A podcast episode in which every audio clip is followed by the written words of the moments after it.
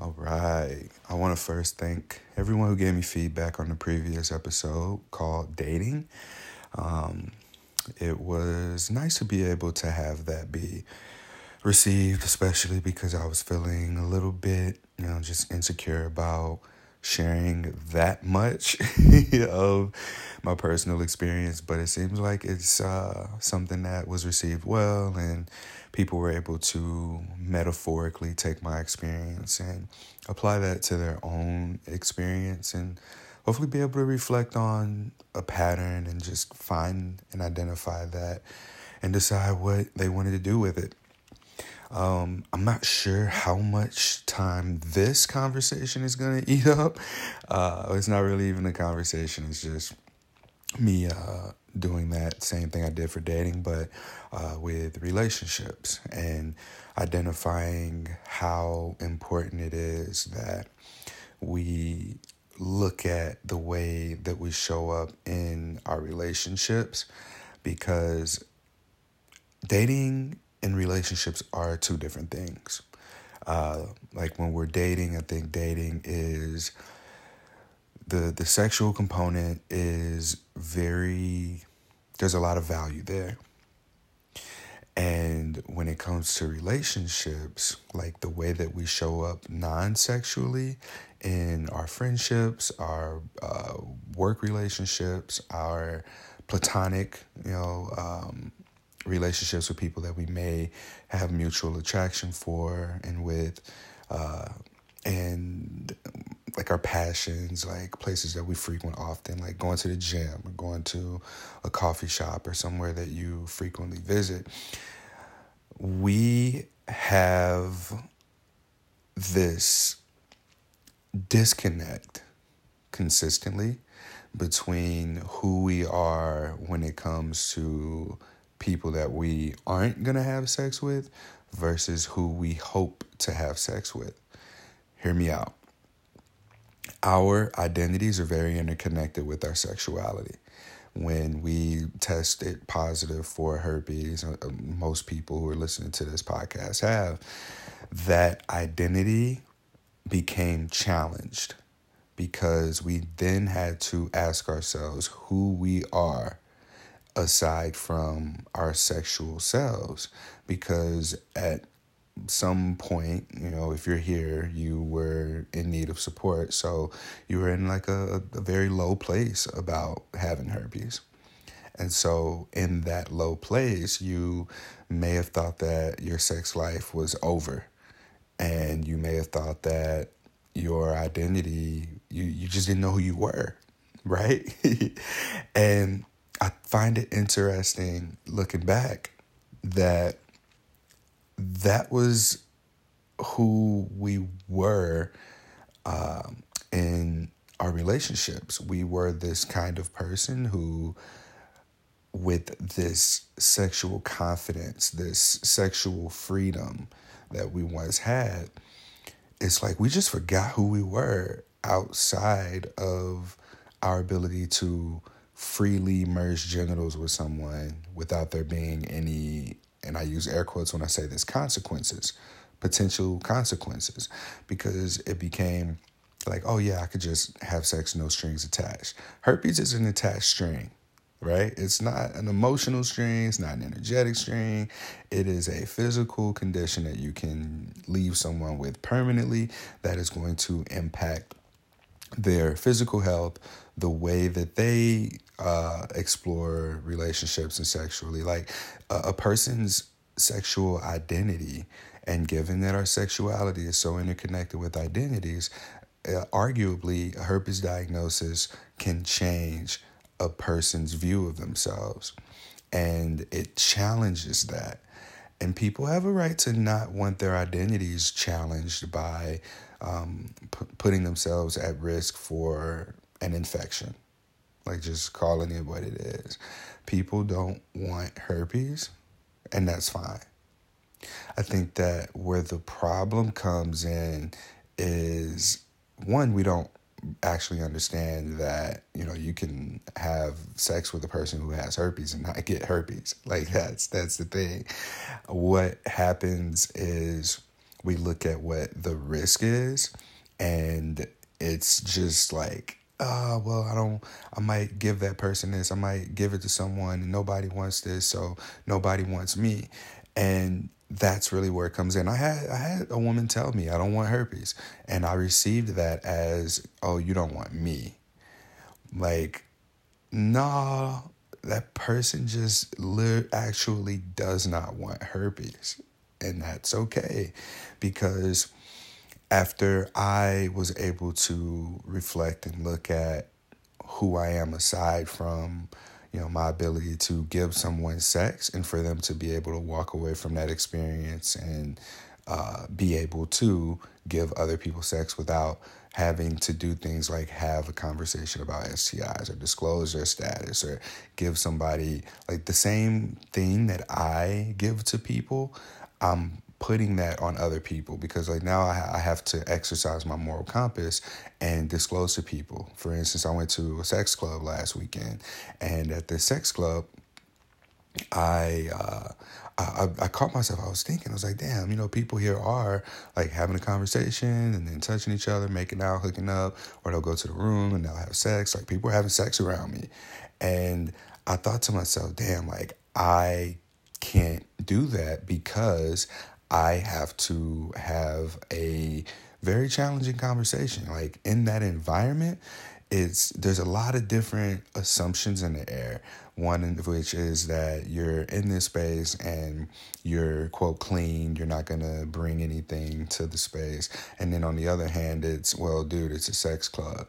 So all you can do is assume that you're going to walk away with something. So you take all of the precautions necessary in order to mitigate that risk. And risk mitigation also looks like disclosing a positive herpes status, right? And we talk about um, the best time to disclose, right?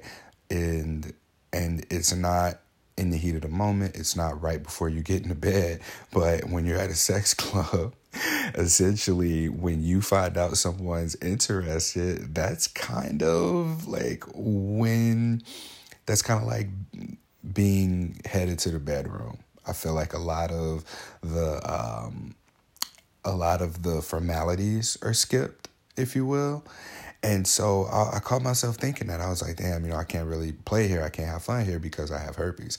And it was like, man, hold up. That's not the case because, and as hard as it is, like you still just have to be able to communicate. You got to be willing to communicate and say, like, hey, these are things that I'm bringing to our interaction right now and here is how um, we can share space.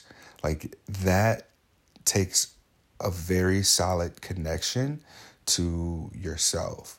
It takes a very solid re- um, relationship to have with yourself to identify, all right, you know, yeah, I still got this moral compass, but like people may not want that knowingly either because some people's response, and, and this is a real thing, y'all, some people be like, I don't even know why you told me that.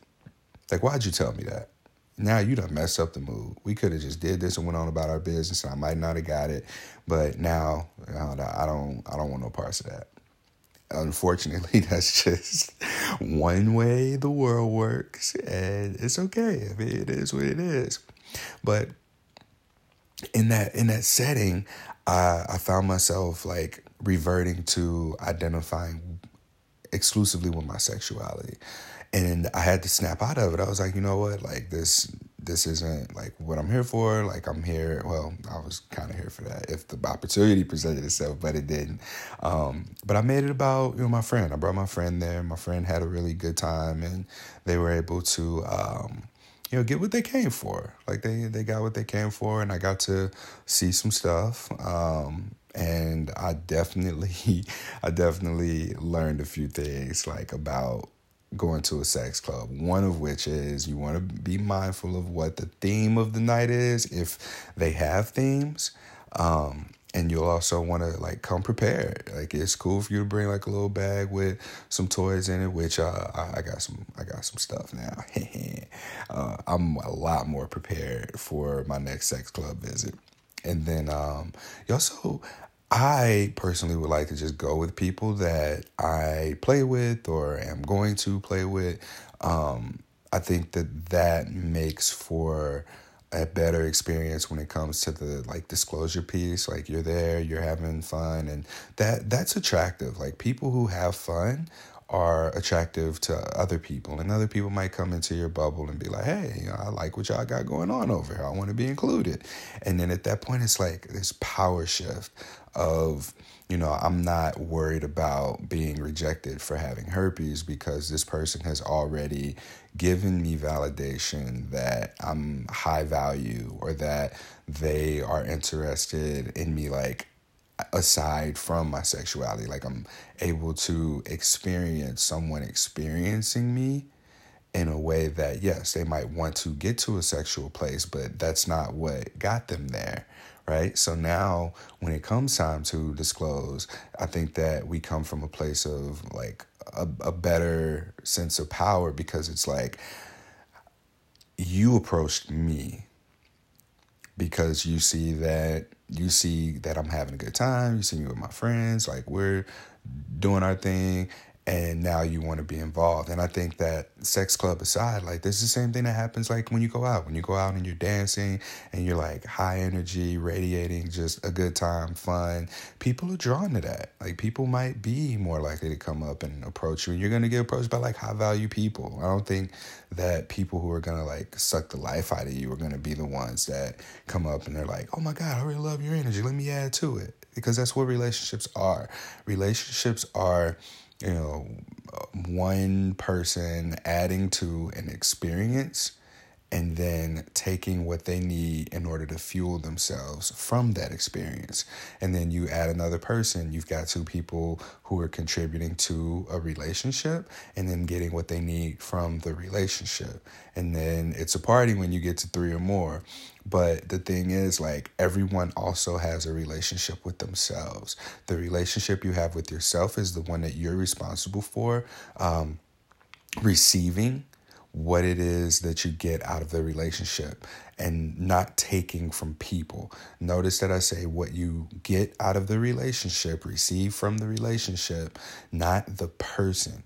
Far too often we expect people to give us things and we have no regard for uh, respecting the relationship. And when that happens, what happens is we realize that what we think is giving to the person is actually a selfish act, potentially a harmful, selfish act that is actually draining the person. Because when we give in that way, it's conditional.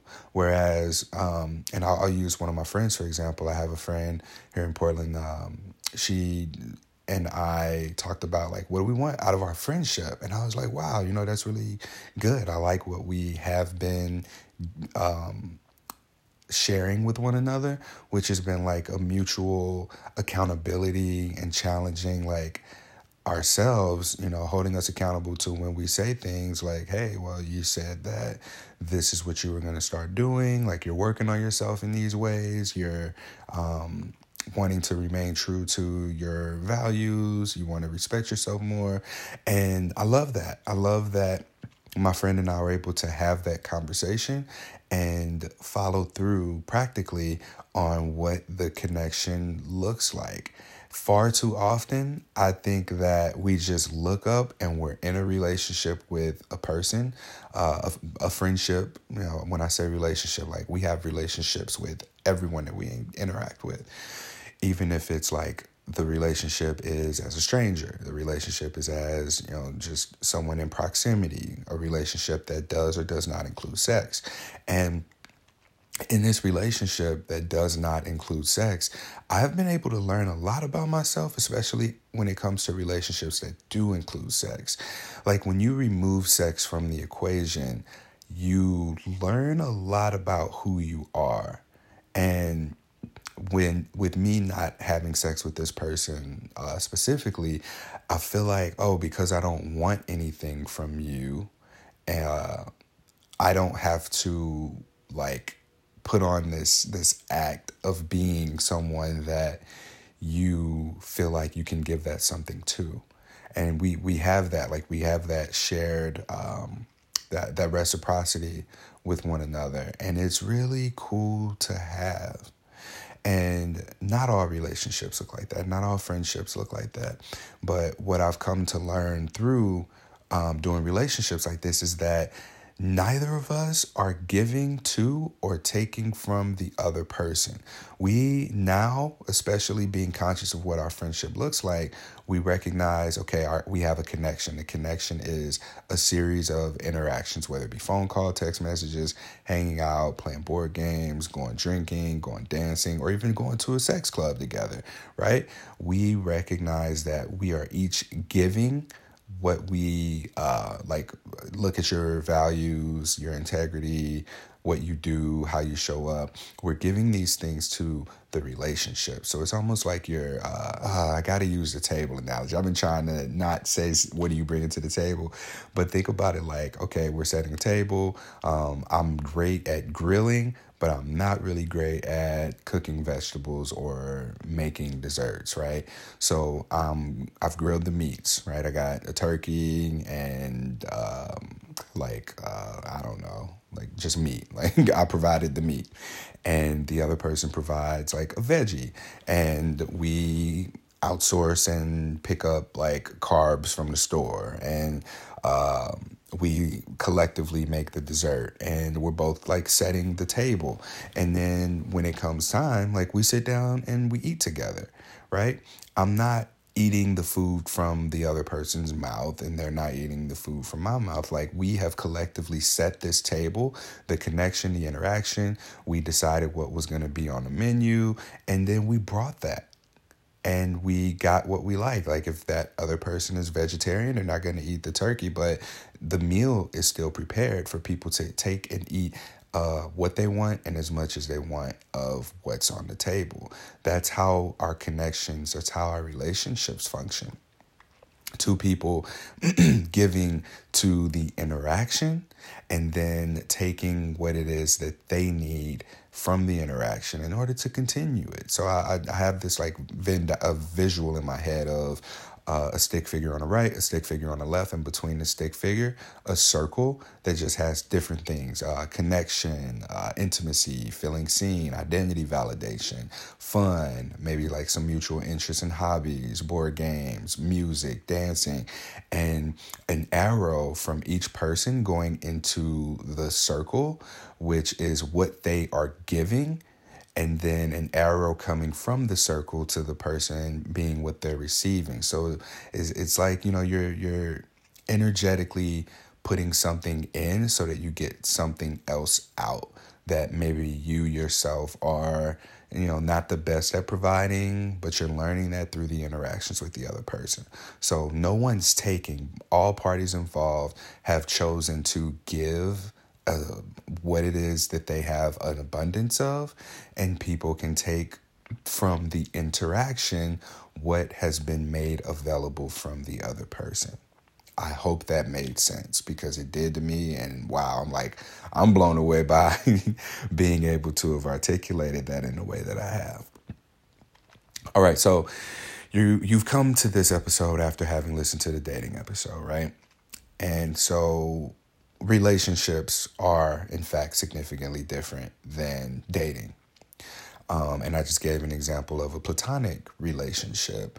And I, I, I want to challenge people to look at their platonic relationships and see what aspects of themselves do they lose or what dissolves when you go into um, a sexual relationship or like what's the difference? What is the difference between your relationship with someone you don't want to have sex with and someone you do want to have sex with? In my experience i have been more of myself with the person that i am not going to have sex with and i don't want to have sex with than i am with someone that i am actively trying to have sex with. Like being yourself seems like it won't get you laid just flat out. um, but being yourself is what draws friends to you. It's what draws in your people. It's what makes you more visible to the kind of people who are going to love, support, challenge, and celebrate you. And that is the kind of energy and relationship that I want to have for myself because I look back on all my relationships and I realize, wow, I wasn't myself. I was someone who wanted something and I put on this, um, I had to be a certain kind of person in order to get it. And yeah, there's a game that's being played when it comes to dating, but when you look at it like, all right, you know, I'm dating for relationships. I think everybody's dating for relationships.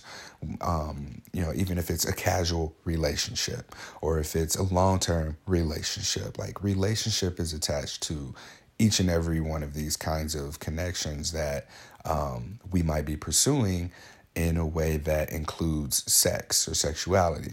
So, um, looking at my experiences, it's been a matter of not maintaining a relationship with myself.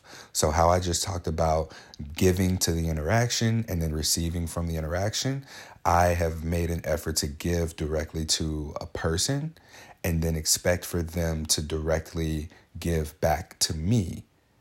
And when you do that, you may exceed your own capacity and you're making someone exceed their own capacity or you're making them set boundaries with you. Now, the way that I do relationships now, I'm aware of boundaries, I understand them, I'm able to communicate that. But the way that I was doing relationships leading up to this point, I've been draining people. And I've been draining myself by not being who I really am. I think that at 33 years old, living in Portland, Oregon, and having as many platonic relationships as I do, I am more of myself than I've uh, ever known myself to be because I'm not trying to get something from someone. And I think that with not trying to get something from a person, I think it sets you up to have interactions where you are receiving more from the interactions and giving just seems natural because it's overflowing abundantly in a way that you don't even feel exhausted. You don't even feel taken from. Like I hang out with my friends, y'all. I feel great. I feel energized. Now, some people be flaky. We we can talk about. Um, uh, there's no reason to really bring that up, but like, um, I guess since I said it, I have to. But like, I looked at rejection and how we experience so many mini and micro rejections on a regular basis from people who mean far more to us than someone that we match with on a dating app who tells us that they don't want to sleep with us because we have herpes. And we don't even think about it. Like if I'm like, hey, you want to hang out? And someone's like, no, I have something to do. That's a rejection. Or if someone calls me and I don't answer the phone, that's a rejection, right? It, it shows up in so many ways in our platonic relationships, but we don't value those near as much as we do our intimate relationships or relationships that sex is involved. And again, it goes back to our sexual identity being, or our sexuality being so interconnected with our identity. So I've learned who I am in relationships that don't have sex involved. And I am someone who can be touchy, I can be playful, fun, flirty, but like I know what those boundaries are. And there's something to even be said for that um, like we have to act like someone we're not in order to feel out what someone's boundaries are.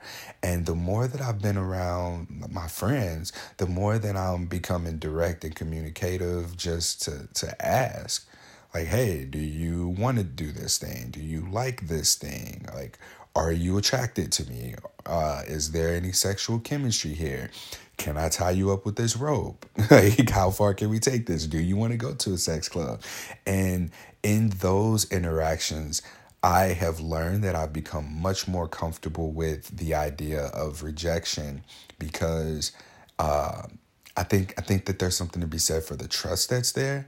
Whereas again, you know, someone that you don't even know, you don't even trust, like you just know you're attracted to them and that you might have a sexual experience you, I included, we, let's just say we, we go into that and we forget and I'm, smiling because I'm trying not to laugh at how ridiculous it is, y'all. We go into these low risk interactions with high stakes. It's low risk in the sense that that person has no idea who we really are. And like we've only introduced them to the person that we think we need to be in order to get a relationship from them or in order to get, yeah, in order to get a particular type of relationship from them. And we're chasing a thing with them and you know it's it's low risk in the sense we should be able to just tell them hey you know i have herpes. Here's what the deal is but you know i'm still interested in you. And regardless of what their response is it shouldn't crush us. It should not crush us because of who we are and who we've shown ourselves to be as a result of the relationships that we have that don't include sex. Like sex is a bonus right? If you are unable to, you know, accept that part of me, then you don't get to know all of me. And I, one of our episodes um, with the trauma therapist Laureen, not Laureen HD, uh, she said that, and I, I thought that that was like really good. But now, like I've had experiences since then that show me that I can elaborate on that a little bit more. And so, yeah, you know, you might want to hook up with someone sooner, but like, why are we so much more invested in these low risk interactions than we are in the people around us? Like, um, when I started disclosing my status to my friends, it really validated me to hear from people who've known me for 10 plus years say that that changes nothing about me. Like they didn't even bat an eye. But also, you know, they know me outside of sexual context. Like, and I'm not more of who I am in sex, I am who I am, period. And then when we have sexual context, like I bring that into um, I bring elements of that into the sexual encounter, not the other way around. Like, do we just shut off sex in order to maintain our platonic friendships? No, absolutely not. Because our sexual selves, like, even if we have sex, what is it, like 15 minutes to an hour, right?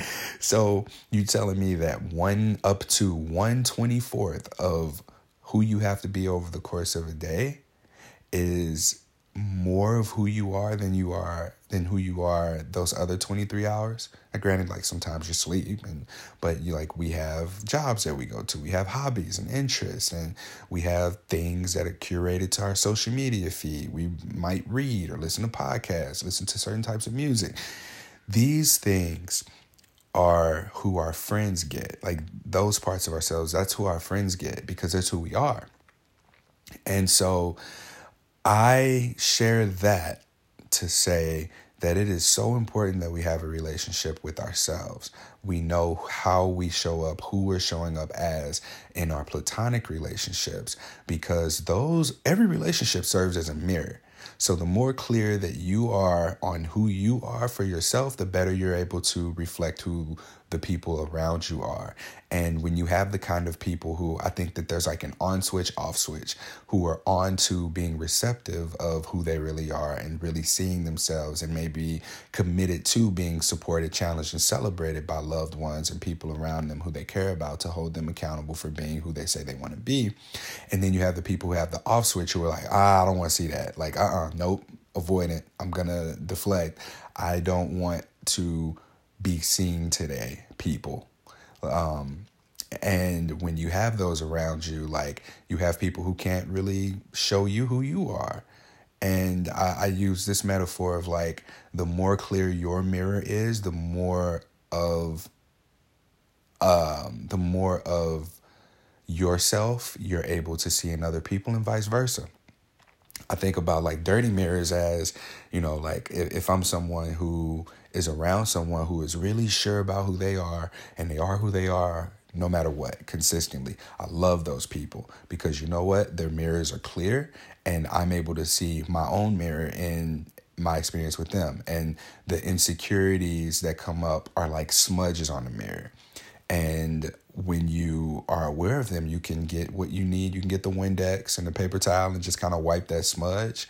And there may even be a few cracks in the mirror. But those like cracks, I'd say herpes is a crack because it's permanent. But the way that I feel about herpes has been it was a smudge and I was able to just wipe that off.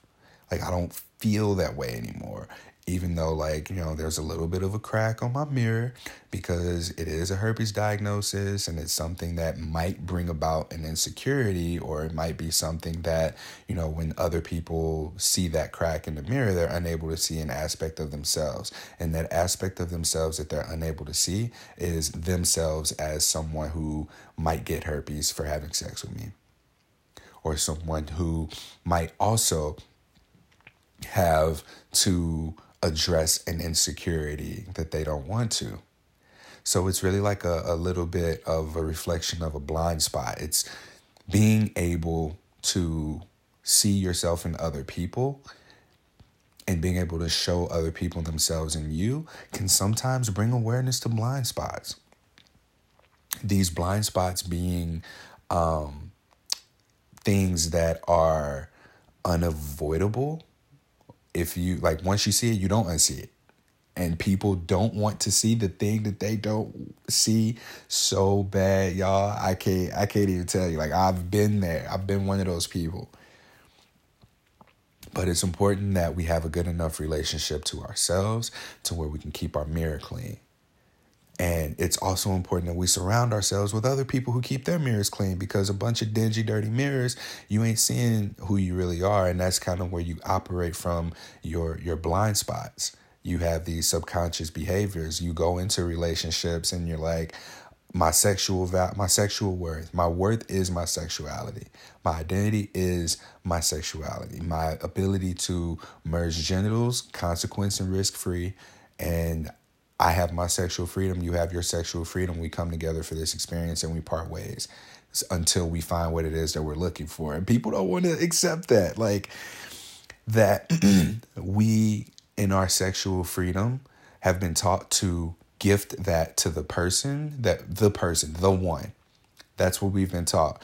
And if we don't look at that and examine that, then we find ourselves like, hiding, you know, things like our body count, like how many people we had sex with, because we're taught to save that for your person, save the exploration, save the experience for your person, the person that you're supposed to marry, spend the rest of your life with.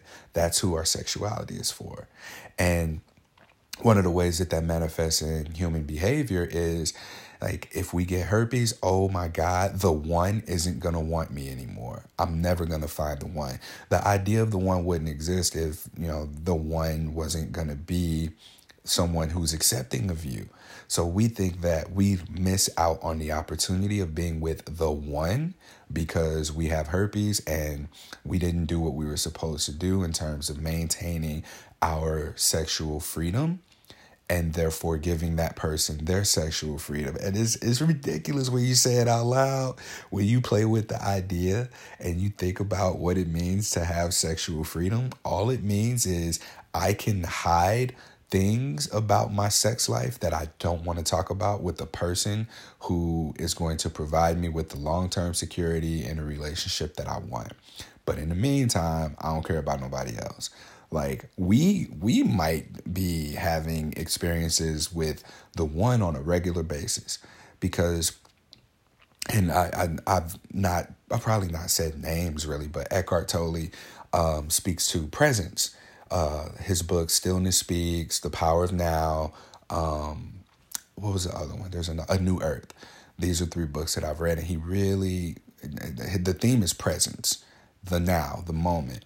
Um, Suffering occurs, according to Eckhart Tolle, suffering can only occur uh, when we are having or being present with memories, thoughts of the past, or our imagination, thoughts of the future. That's where suffering lies, right? So when we're lingering on past relationships, when we're idealizing future relationships and not being present with the relationships that we have now, like you recognize when you're present that every everyone is the one. Everyone is the one. And we neglect our relationship to ourselves.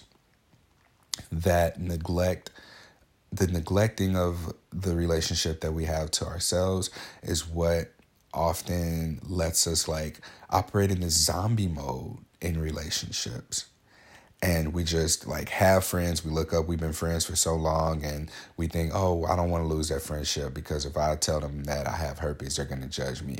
Why are you friends with a person like that? If you're present with what you just said, like, what does that say about you? That means that you are also inhibited in your expression and who you are.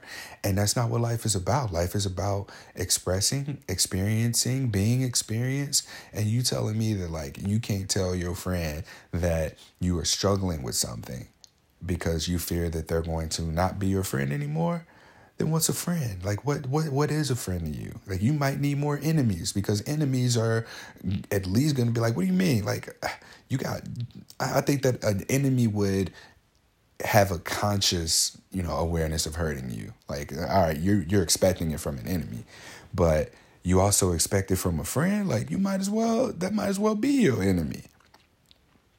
So, um, damn, I was meaning to get to like examples of relationships that I've been in. Um, so hopefully, you know, me reflecting here can help someone. But um, looking back, my most recent ending of a relationship, uh, like a boyfriend girlfriend relationship, I recognize that that a lot of the history that I have in relationships has really come from me being the emotional support system and being used for that while I'm using the partner that I'm with for some aspect of convenience.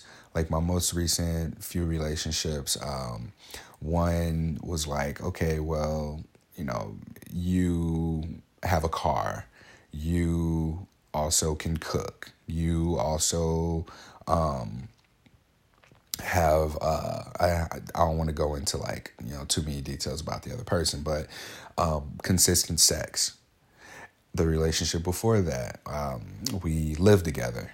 And so the rent was split.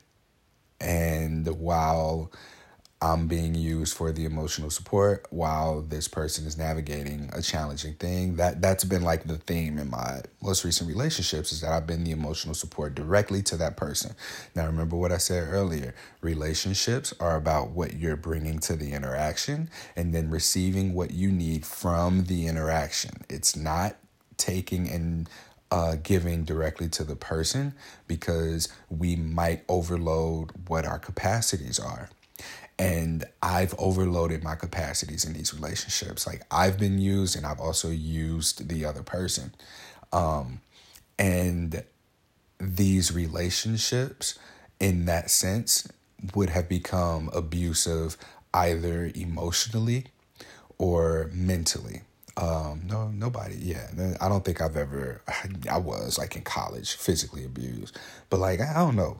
She hit me one time, so we, we let that go. Um, in these relationships, I recognize that pattern of being used emotionally, and so uh, I really reflected. I listened to some podcasts, y'all. I talked to my therapist, and what I found. This go this go mess y'all up. You ready? Brace yourself. All right. Okay, cats are in heat right outside my house.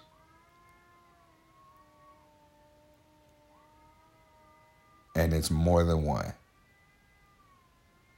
Yep, it is officially summer. You hear that? Hold on, let me see if I can if I can see outside. Like, where are they? They sound like they right here. Where are these cats at?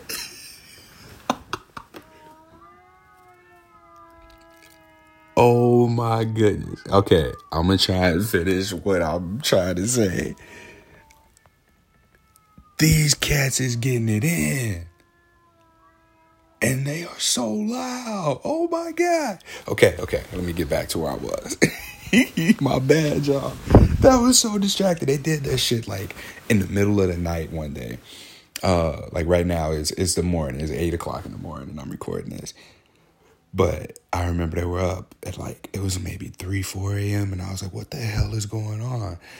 And i just i just put the pillow over my ears y'all. Like these cats is in heat heat. All right. Anyway high cat summer. I'm terrible. Okay. So therapy and everything. And the thing that I was gonna say is that like we find unavailability attractive. I don't want to speak for everybody. I find unavailability attractive. Hear me out. So, um, I've been looking at the word selfish lately, and I think that what I've been taught is selfish is actually self care. Here's why. So, selfish by definition is someone who prioritizes their own pleasure, their own profit, dot, dot, dot, at the expense of other people, like harming other people. Okay.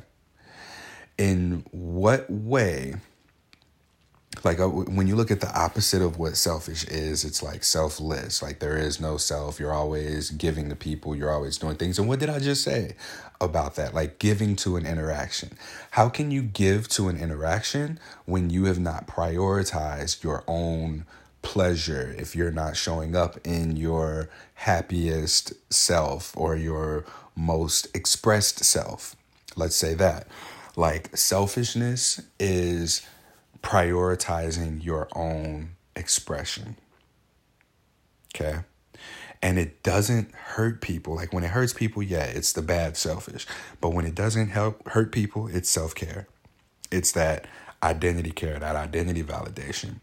I am selfish in the sense that my priority is something positive for positive people. While, yeah, I don't make money from it, like it's the thing that I feel most expressed in, like talking right now and expressing my vulnerability and being able to share my experiences with you all. This is selfish of me. In doing this selfish thing, prioritizing this instead of texting people back right now or instead of um, uh, like giving to people, like I'm doing this. And in turn, how many of y'all are listening to this podcast right now and like getting something out of it? How many of you have listened over the last five years and gotten something out of it, right? That's me being selfish because I am prioritizing what's important to me. This brings me pleasure. This brings me joy. This brings me peace. This is my vehicle of expression. And in me prioritizing that and me being selfish, and I use air quotes when I say that, it's not harming anyone However, it's harming if I'm in a relationship, it's harming, it's threatening. It's threatening to the time that I would get with my partner. Like if I chose to record this podcast instead of laying on the couch watching TV or sleeping in and cuddling. Um, and that's where like the definition of selfish is, like weaponized. Um, we are only selfish to other people who aren't getting from us what they want or what they have been used to getting from us. But when I'm able to be selfish, come here, do this, like the people who listen to the podcast are able to get pleasure from it, joy from it, it's hopefully something that allows for you to go off and express your own self and be selfish so that you can also give something to other people. Like that is the purest form of giving. Locking myself into my room and, and typing up these business plans and um, making time to post on social media and speak and talk to people. Like if i'm not doing these things if i'm not making my, my therapist used this point. He was like okay if you are drinking all night and you wake up and you hung over every day that you show up for work something positive for positive people you're not able to give people the best of you so, yeah, you prioritize drinking in that moment, which was a selfish decision, getting drunk, being hungover. But the selfish thing that causes harm is choosing to go to work rather than being like, "Ooh, I'm hungover. Let me not let me not show up for people like this."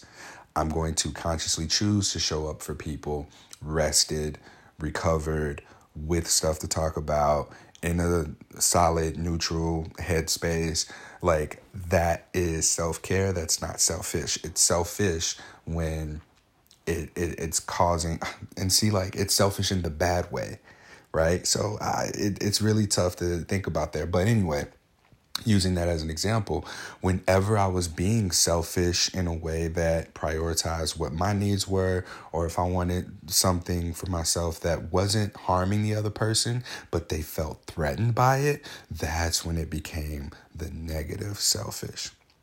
And looking back, this is why all my relationships have ended because of the giving directly to taking directly from rather than being selfish and like choosing to prioritize and express yourself, one of us or both of us were not being selfish, prioritizing, expressing ourselves, and looking for that in the other person.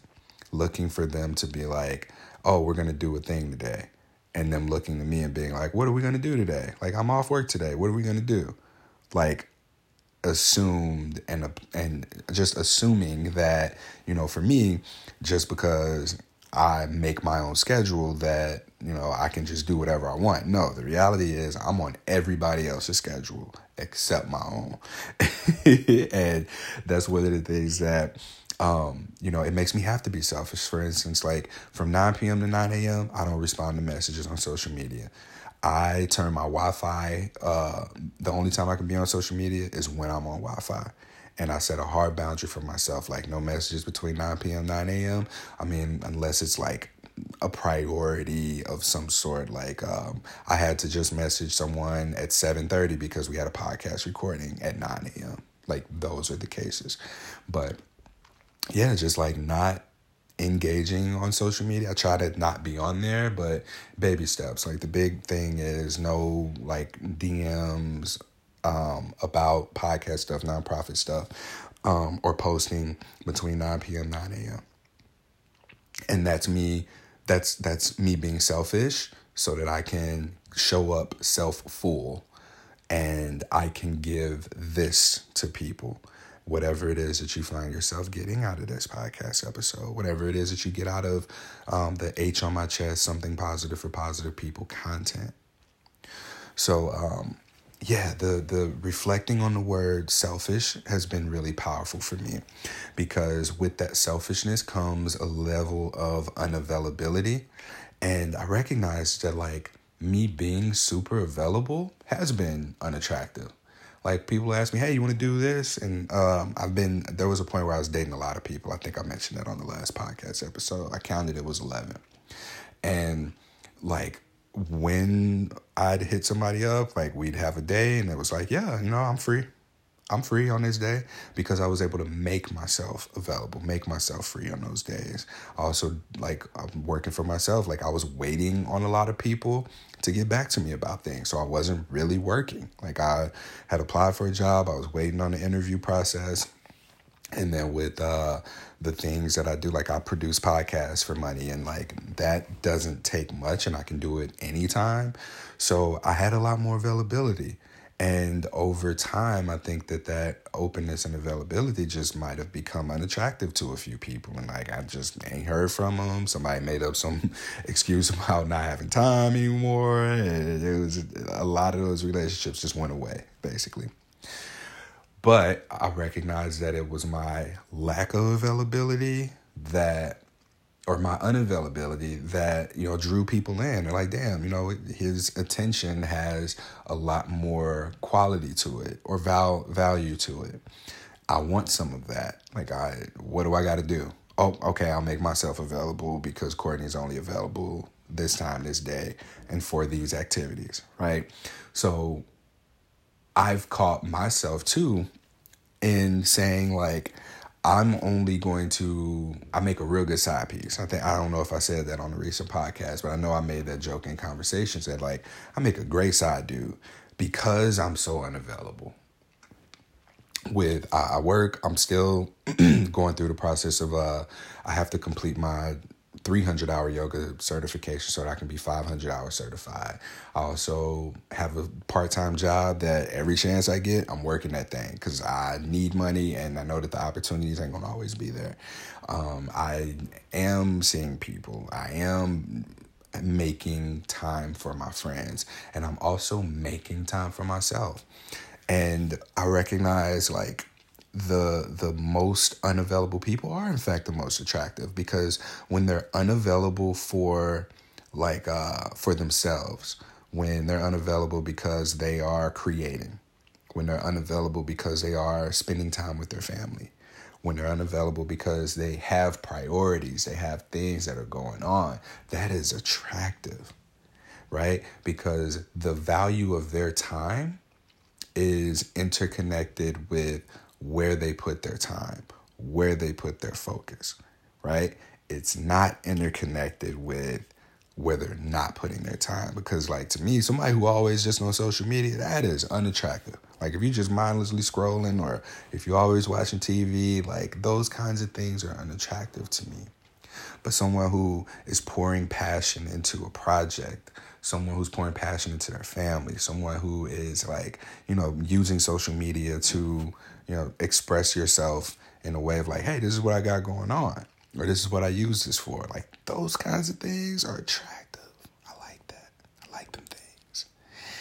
And I noticed that like I I and this ties into a little bit of self-rejection, which I want to go deeper into on another episode. But I recognize that like I assume that attractive women are unavailable because of childhood beliefs if you listen to the previous episode. And because someone's attractive, they have a lot of options, they're exploring those options. And where confidence comes in or insecurity, insecurity says, ah, you know, what what would make them like prioritize me over all their other options? Confidence says, I am so selfish in what it is that I have going on. I'm so sure of myself. I'm so expressive in what I'm doing. Like, I value the quality of my time and the quality of my attention that I give to someone is high enough to where, you know, they'll prioritize me. That's confidence. But the insecurity is, ooh, that person's attractive, so they're more than likely unavailable. So I'm not even gonna try, y'all. I'm not even gonna try to approach this person. I'm not gonna try to start a conversation with them. I'm not gonna. I'm. I'm just not. I'm just not going to. And that's one of the ways that I recognize my relationship with myself is one that, um, like I've self rejected a lot. Like again, going back to the many rejections, right? Um, many rejections from friends, many rejections to friends, family members, and then it, the the big one again. It carries so much more weight when it comes to I want sex from this person. I want sex with this person. That I can either perceive my quality of attention and time as peak high like it's valuable it's high quality because of everything that I have going on, and I'm unavailable for BS. I'm unavailable for anything that isn't what I want. And so when someone is unavailable for anything that they uh, that isn't what they want, they make themselves available for what they do want. And when you are in the presence of someone who makes themselves available to you for you, it makes you feel wanted at that quality level. It makes you feel desired at that quality level. This is what we ought to be striving for when it comes to relationships. Being unavailable for anything less than what it is that you want, so that you can make yourself available to pour your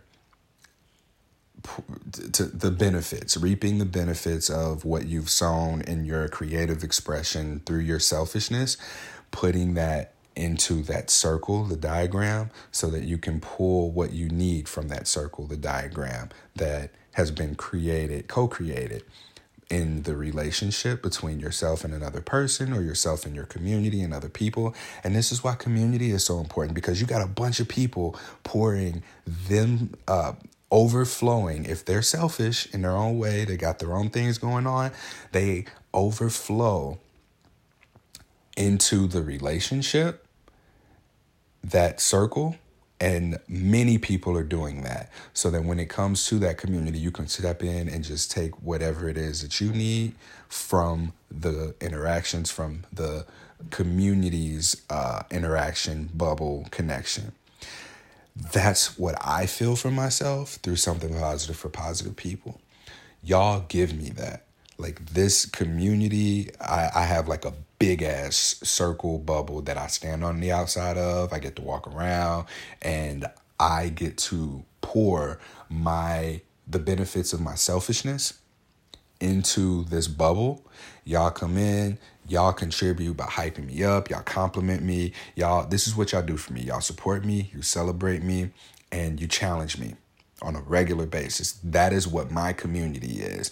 That is the relationship. This community reflects um, heavily the importance of me having a relationship with myself and knowing what that relationship is, making sure that it is conscious, making sure that it is taken care of, making sure that I am selfish so that I can continue to overflow the the the the fruit that comes from my tree so that y'all can eat from it. And the apples or whatever the fruit is just falls into this bubble that we've created this this the circle that's between us y'all can take whatever it is that you need in abundance.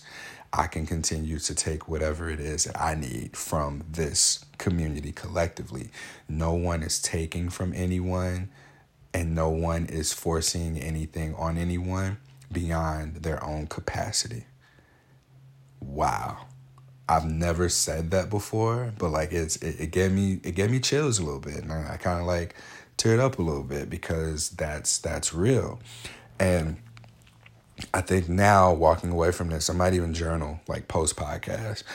Um, that's that that selfishness, that unavailability is you know unavailable is seen as a negative thing, but if you're not unavailable then you really can't be yet like you can't be the positive of that. Like it's it's almost like this polarity.